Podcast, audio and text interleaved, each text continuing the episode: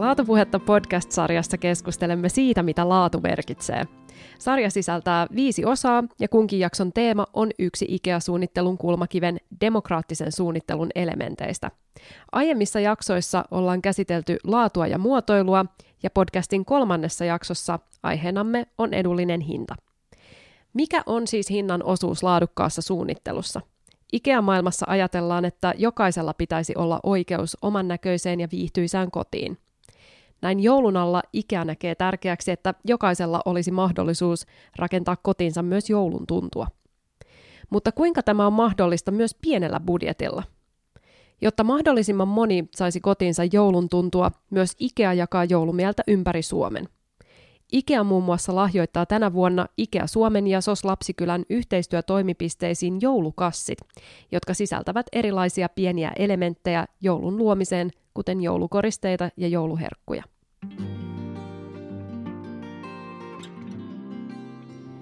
Podcastin keskustelijoina meillä on tällä kertaa IKEA Suomen Raision tavaratalon johtaja Johanna Cederlöf sekä SOS Lapsikylän kehitysjohtaja Kati Palsanen.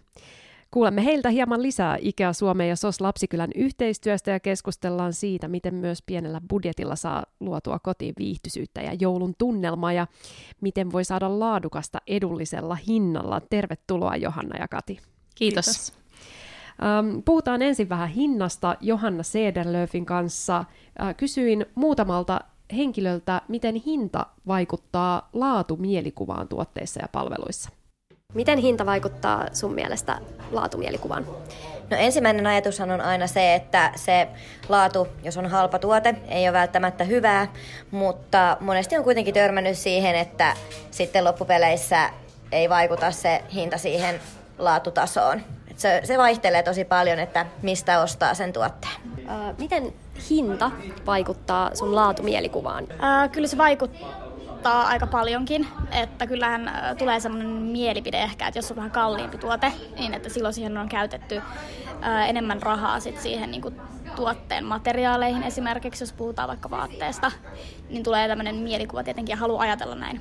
Et tietenkin, että olisi käytetty sit siihen matskuunkin ja tietenkin se, että miten se tuotetaan, että siihen on käytetty sitten varoja.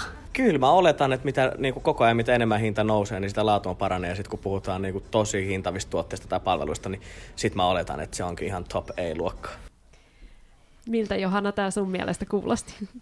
No kuulostaa tietenkin hyvinkin järkevältä suomalaiselta käytökseltä, mutta kyllä kuulee jo noistakin haastatteluista, että kuluttaja on hyvin valveutunut, eli se korkea hinta ei välttämättä tarkoita sitä kaikista laadukkainta tuotetta, ja pikkuhiljaa ihmisen tietoisuus koko aika on kasvanut asian puitteista, ja siten panostetaan enemmänkin siihen käytännöllisyyteen ja siihen laatuun, mikä on juuri itselleen sopivaa, ja sen puolesta sitten pyritään vertailemaan niitä hintoja, että tuotteita on saatavilla, joka lähtee myös hintahaarukassakin. Miksi hinta on yksi IKEAn demokraattisen suunnittelun elementeistä? Kuka tahansa voi toki tehdä hyvän huonekalun, mutta juju on meillä siinä, että me tehdään se edullisemmin. Ja siten hinta on yleensä se lähtökohta, kun me lähdetään suunnittelemaan tuotetta. Ja tämän haasteen jälkeen alkaa sitten vasta se todellinen suunnitteluprosessi, mikä aikaansaa sitten ennennäkemätöntä innovatiivisuutta yleensä meidän suunnittelijoiden keskuudessa. Millaisia asioita käytännössä tulee ottaa huomioon tällaisen hyvän hintalaatusuhteen aikaansaamiseksi, että se toteutuu reilusti? No meidän visio on luoda parempaa arkea kaikille maailman ihmisille ja siten tuotteiden tulee toimia arjessa, helpottaa käytännöllisyydellä sen käyttäjää ja olla toki kestäviä. Ja siten kaikki tämä tulee toteutuu niin edullisesti, että mahdollisimman monella ihmisellä on niihin varaa. Me tutkitaan ihmisten elämää ja asumista kodeissa ja heidän arkisia haasteita ja unelmia siellä. Ja niiden tietojen perusteella aloitetaan sitten uusien tuotteiden suunnittelu.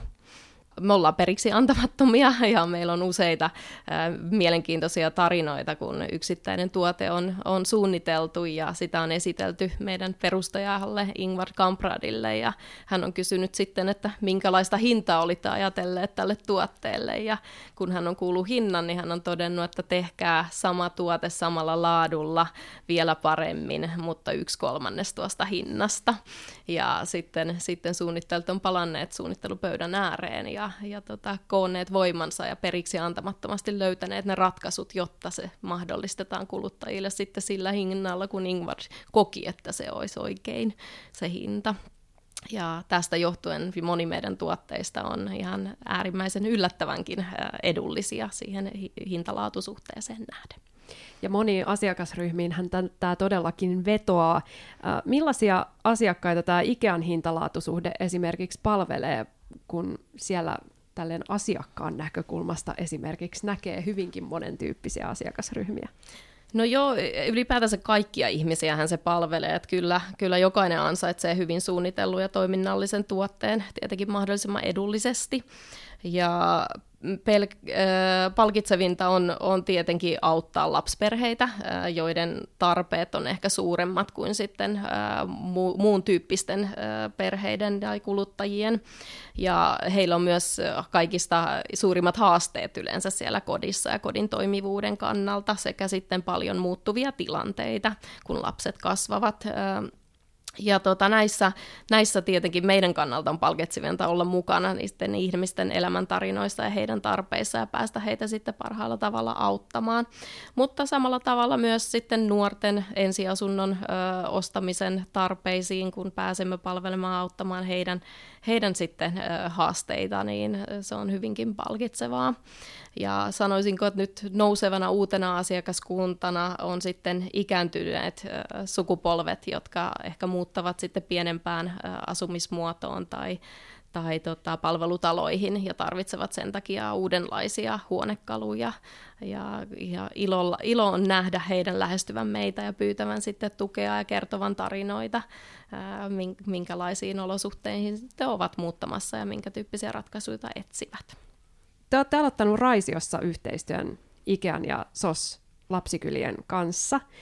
Haluaisitko, Johanna, kertoa tästä hieman Ikean näkökulmasta ja sitten puhutaan myös SOS Lapsikylän kehitysjohtaja Kati Palsasen kanssa?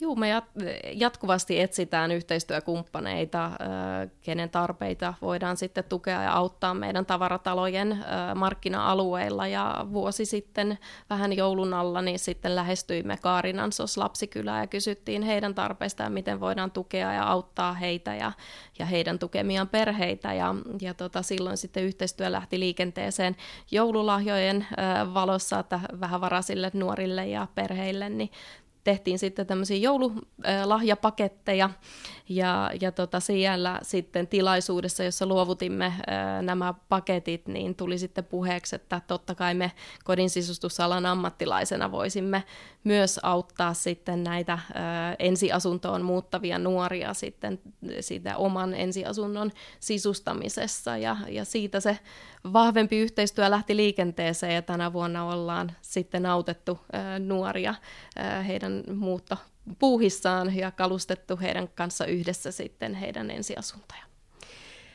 Tässä kohtaa otetaan keskusteluun mukaan myös tosiaan SOS Lapsikylän kehitysjohtaja Kati Palsanen. SOS Lapsikylä haluaa auttaa heikommassa asemassa olevia lapsia ja nuoria ja edistää lapsiperheiden hyvinvointia. Kertoisitko, Kati, vähän lisää myös SOS Lapsikylän toiminnasta? Kerron mielelläni.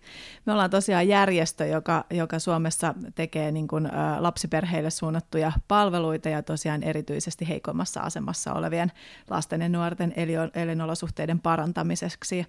Just tällä hetkellä esimerkiksi ollaan kampanjoitu isosti niin sen eteen, että lapsi, joka on ollut, tai nuori, joka on ollut huostaanotettuna, sijoitettuna, niin hänellä on tällä hetkellä oikeus tämmöiseen niin sanottuun jälkihuoltoon 21-vuotiaaksi saakka, että sitä jatkettaisiin 25-vuotiaaksi saakka.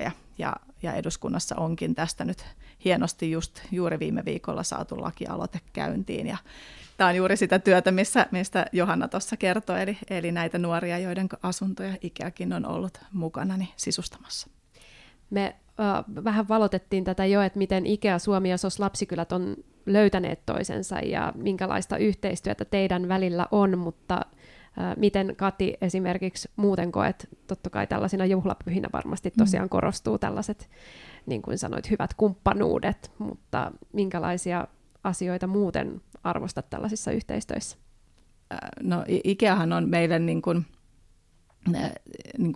monessakin mielessä niin ihan täydellinen kumppani, että meillä on niin kuin juuri niitä tarpeita, joita IKEA pystyy täyttämään. Eli meillä on niin kuin paljon tarvetta niille kodinomaisille niin tilojen tekemiselle, viihtyisille ja mukaville, eikä ikinä liikaa rahaa sen niin kuin toteuttamiseen.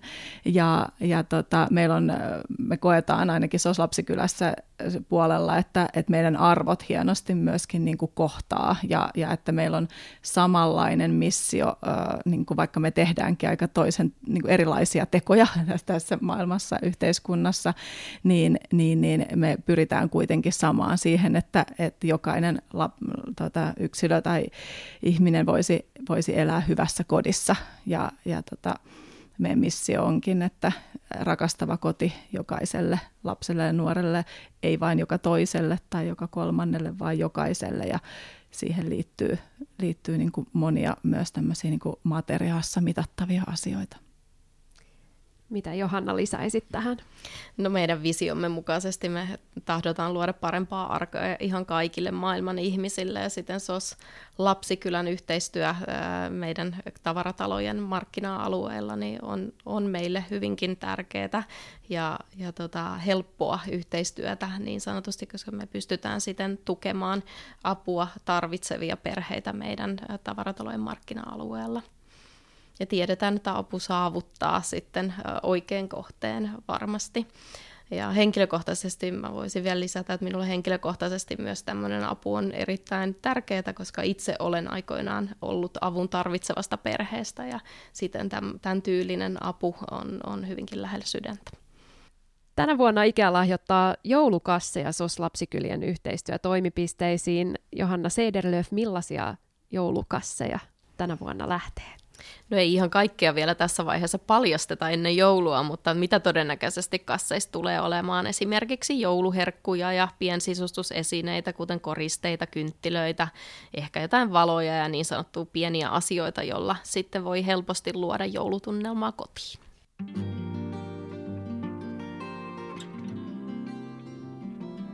Koti on ihmiselle varmaan elämäntilanteesta riippumatta tärkeä paikka ja turvasatama, ja varsinkin näiden heikoimmassa asemassa olevien kohdalla se varmaan vielä korostuu, se merkitys.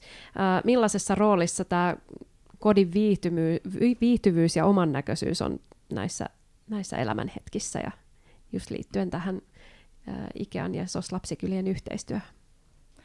Koti on äärimmäisen tärkeä meille kaikille ja niin erityisesti silloin, kun elämässä on jotenkin vaikeaa, niin kotihan on se semmoinen niin kuin kivijalka, josta lähtee perusturvallisuus ja usein se koti ja se kotiympäristön niin kuin kunnossa oleminen on edellytyskin sille, että ihminen voi hyvin, eli hyvinvointi voi lisääntyä silloin, kun on jotain hyvinvointivajeita, tai jos on joku syy, että tarvitsisi kuntoutua jostakin asiasta, niin ihan se, että jos ei ole sellaista kotia, joka mahdollistaa sen kuntoutumisen, niin mikään terapia tai muu ei voi olla avuksi. Minusta yksi hyvä esimerkki, niin ihan muutaman kuukausi sitten niin meidän työn piiriin tuli tämmöinen perhe, jossa kyllä oli niin kuin järjestetty monenlaista terapiaa ja tukea tälle perheelle aikaisemmin, ja ihmeteltiin, että minkä takia tämä perhe ei kuitenkaan, tai vanhemmat ei kuitenkaan kuntoudu, ja meidän työntekijä meni sinne paikalle, niin kävikin ilmi, että perheen kodin katto vuotaa, ja tämä oli asia, johon ei ollut voitu saada niin kuin mistään apua ja tukea, joten se ei kauheasti auta, jos sulle tarjotaan terapiaa, että sä voit kerran viikossa käydä keskustelemassa siitä, että sua ahdistaa, että sun katto vuotaa, mutta eihän se tilanne sillä terapialla parane, vaan se koti on saatava ensin aina kuntoon. Ja meidän työssä nämä tilat kaiken kaikkiaan on tosi tärkeää, että ne on mahdollisimman kodinomaisia ja semmoisia niin kuin turvallisuutta henkiviä, jotta se työ yleensä ylipäänsä on mahdollista, mutta me ollaan myös tekemisissä usein ihmisten kanssa, jotka on niin kuin kokeneet elämässänsä niin kuin monenlaista kaltoinkohtelua tai ohittamista tai tämmöistä niin kuin syrjäyttäviä asioita, ja näitä tilat itsessään niin kuin huokuu arvostusta silloin, kun ne on kodikkaita ja kauniiksi laitettu, ja ne itsessään tuo sitten jo niin kuin siihen auttamistyöhön semmoisen tärkeän elementin, joka edistää sit sitä työn tekemistä. Millaisista asioista tai elementeistä te koette suomalaisten kotien joulutunnelman rakentuman? Kati voi vaikka aloittaa. No, yhdessä tekemisestä, ja siksi mun mielestä se on niin kuin tosi tärkeää, että perheillä olisi niin kuin käytössä semmoisia niin kuin materiaaleja ja jotenkin joulun tekemisen välineitä ja tapoja, jotka mahdollistaa sen joulun tekemisen vuodesta toiseen. Mutta kyllä yleensä jos lapsilta kysytään tai meiltä aikuisilta kysytään, että mitä muistaa lapsuuden jouluista, niin yleensä se niin kuin tärkein elementti on ne ihmiset ja se yhdessä tehdyt asiat. Ja se on hirveän tärkeää, että me pystytään tarjoamaan jotenkin kaikille lapsille ja nuorille semmoisia elämyksiä omissa perheissä ja omien läheistensä kanssa, että se yhdessä tekeminen on mahdollista ja yhdessä oleminen jotenkin ilman suurempia stressejä. Miten, Johanna, näkyy Ikeassa, minkälaisista joulutuotteista esimerkiksi se tunnelma muodostuu? No kyllä suosiossa edelleenkin vuosi toisensa jälkeen on erilaiset valot ja kynttilät, ja nyt uutuutena sitten nämä turvallisemmat sitten patterikäyttöiset kynttilät, että on tulleet markkinoille ja lisäävät koko aika suosiota niin lapsiperheiden kuin sitten ikääntyvänkin väestön puolelta. Ja totta kai tekstiilit, lämpimät tekstiilit, villapeitot ja tämmöiset lisäävät aina sitä joulun tunnelmaa, kun on kyse pimeästä talvesta. Ja totta kai sitten joulun tuoksu, eli kaikki herkut, mitä meilläkin sitten ruotsalaisen kaupan puolelta löytyy, niin monesti sitten ovat suosiossa suomalaisten joulupöydässä. No, joulun maut on ainakin sellaisia, mitkä varmasti pöydästä toiseen tai ihmisestä riippumatta niin luo sitä joulun tunnelmaa. Kati, miten joulu näkyy SOS Lapsikylän toiminnassa? No, joulu on hyvin semmoinen perinteinen. Toki siis niin kuin esimerkiksi meidän sijaisperheissä, niin jokainen perhe tekee omanlaisensa joulun, ja niissä usein näkyy niin kuin sitten sen perheen jouluperinteet, ja jokainen lapsi, joka perheeseen tulee, tuo toivottavasti jotain omaa sieltä biologisesta perheestä, ja voi toki olla siis, että sijoitetut lapset pystyy joskus viettämään niin kuin myös biologisissa perheissänsä joulua tai biologisen suvun luona, ja sitten taas meidän niin kuin tukiperhetyössä tai perhekuntoutuksessa tai perhetyössä, niin usein tällä joulun alla niin myös siinä työssä hyödynnetään niin tämmöisiä jouluista tekemistä, ja että yhdessä vaikka piparien leipominen, niin se on niin kuin mitä mahtavinta, niin yhdessä tekemistä, jonka lomassa voi tehdä sit käsitellä vaikka monia muitakin asioita. Siinä samalla usein tulee mieleen sitten ehkä niin kuin vanhemmillakin niin erilaisia muistoja omasta lapsuudesta ja mikä siellä omassa lapsuudessa on ollut semmoisia hienoja asioita, joita on halunnut sit siirtää sinne sitten niin kuin nyt sitten omien lastensa jouluun, ja sitten taas toisaalta lapset voi hyvin tuoda esille sit sitä, että mikä siinä joulussa on heille tärkeintä, ja sillä tavalla niin kuin tulevat sitten ehkä ääneen sanoneeksi omille vanhemmilleensakin, että mitä ne on ne tärkeät jutut, että aina ne ei ole ne kalleimmat ja hienoimmat lahjat, vaan usein just sit se yhdessä tekeminen, ja nämä Ikean joulukassit esimerkiksi pitää sisällänsä just niitä semmoisia tärkeitä pieniä asioita, jotka niin kuin usein mahdollistaa sen yhdessä olemisen, yhdessä tekemisen. Tuo jatkuvuus on itse asiassa tosi tärkeä asia semmoisen perinteisen joulun rakentamiseen. Esimerkiksi piparkakkumuotit on aina samanmuotoisia, joo. Totta kai niitä on vähän erilaisiakin, mutta näkyykö, Johanna, tämä esimerkiksi Ikeassa mitenkään näissä joulutuotteissa, mitä mitä teiltä löytyy.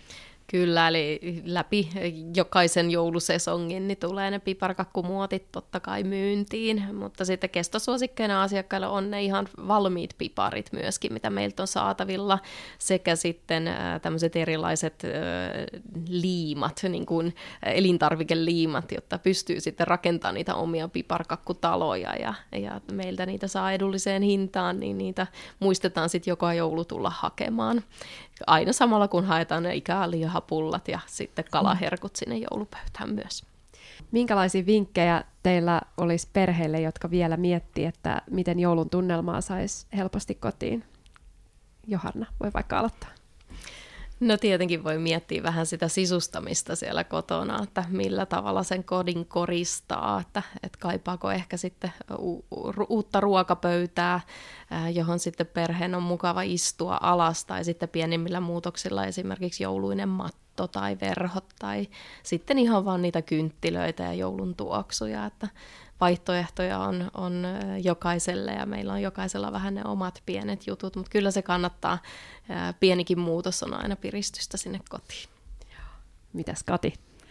Mä kehottaisin, tai voisin lisätä tuohon Johannan niin suosituksiin sen, että miettikää yhdessä ja olkaa itsekkäitä siinä, että miten haluaa ja viettää joulua tai tehdä joulua.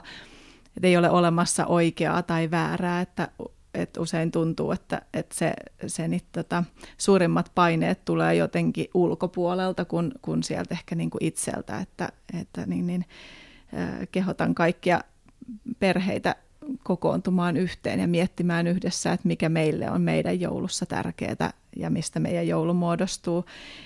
Ja sitten niin kuin rohkaisen vanhempia siihen, että joulu ei ole se kohta vuodesta, kun tarvii miellyttää kaikkia muita ihmisiä ja läheisiä. Että usein tuntuu, että lapsiperheiden jouluun sisältyy ihan kauheasti stressiä ja tarvetta miellyttää isovanhempia ja sukulaisia. Ja jotenkin, vaikka onkin tärkeää ja hienoa, että voi tuoda sieltä omasta lapsuudesta jotain perinteitä, mutta usein se on se kohta, missä tulee niin kuin vähintään kahden suvun perinteet niin samaan pöytään ja keskusteltavaksi, ja silloin voikin olla ihan viisasta keksiä ihan omiakin perinteitä, mikä meidän joulussa on tärkeää, eikä tarvitse vaan toteuttaa joidenkin toisten joulua. Teette molemmat siis ihan valtavan tärkeää työtä. Kati Palsanen SOS Lapsikylistä ja Johanna Cederlöf IKEAn Raision tavaratalosta. Kiitos oikein paljon. Kiitoksia. Kiitos. Laatupuhetta podcast-sarjan seuraava jakso julkaistaan tammikuussa. 4. jakson teemana on silloin vastuullisuus.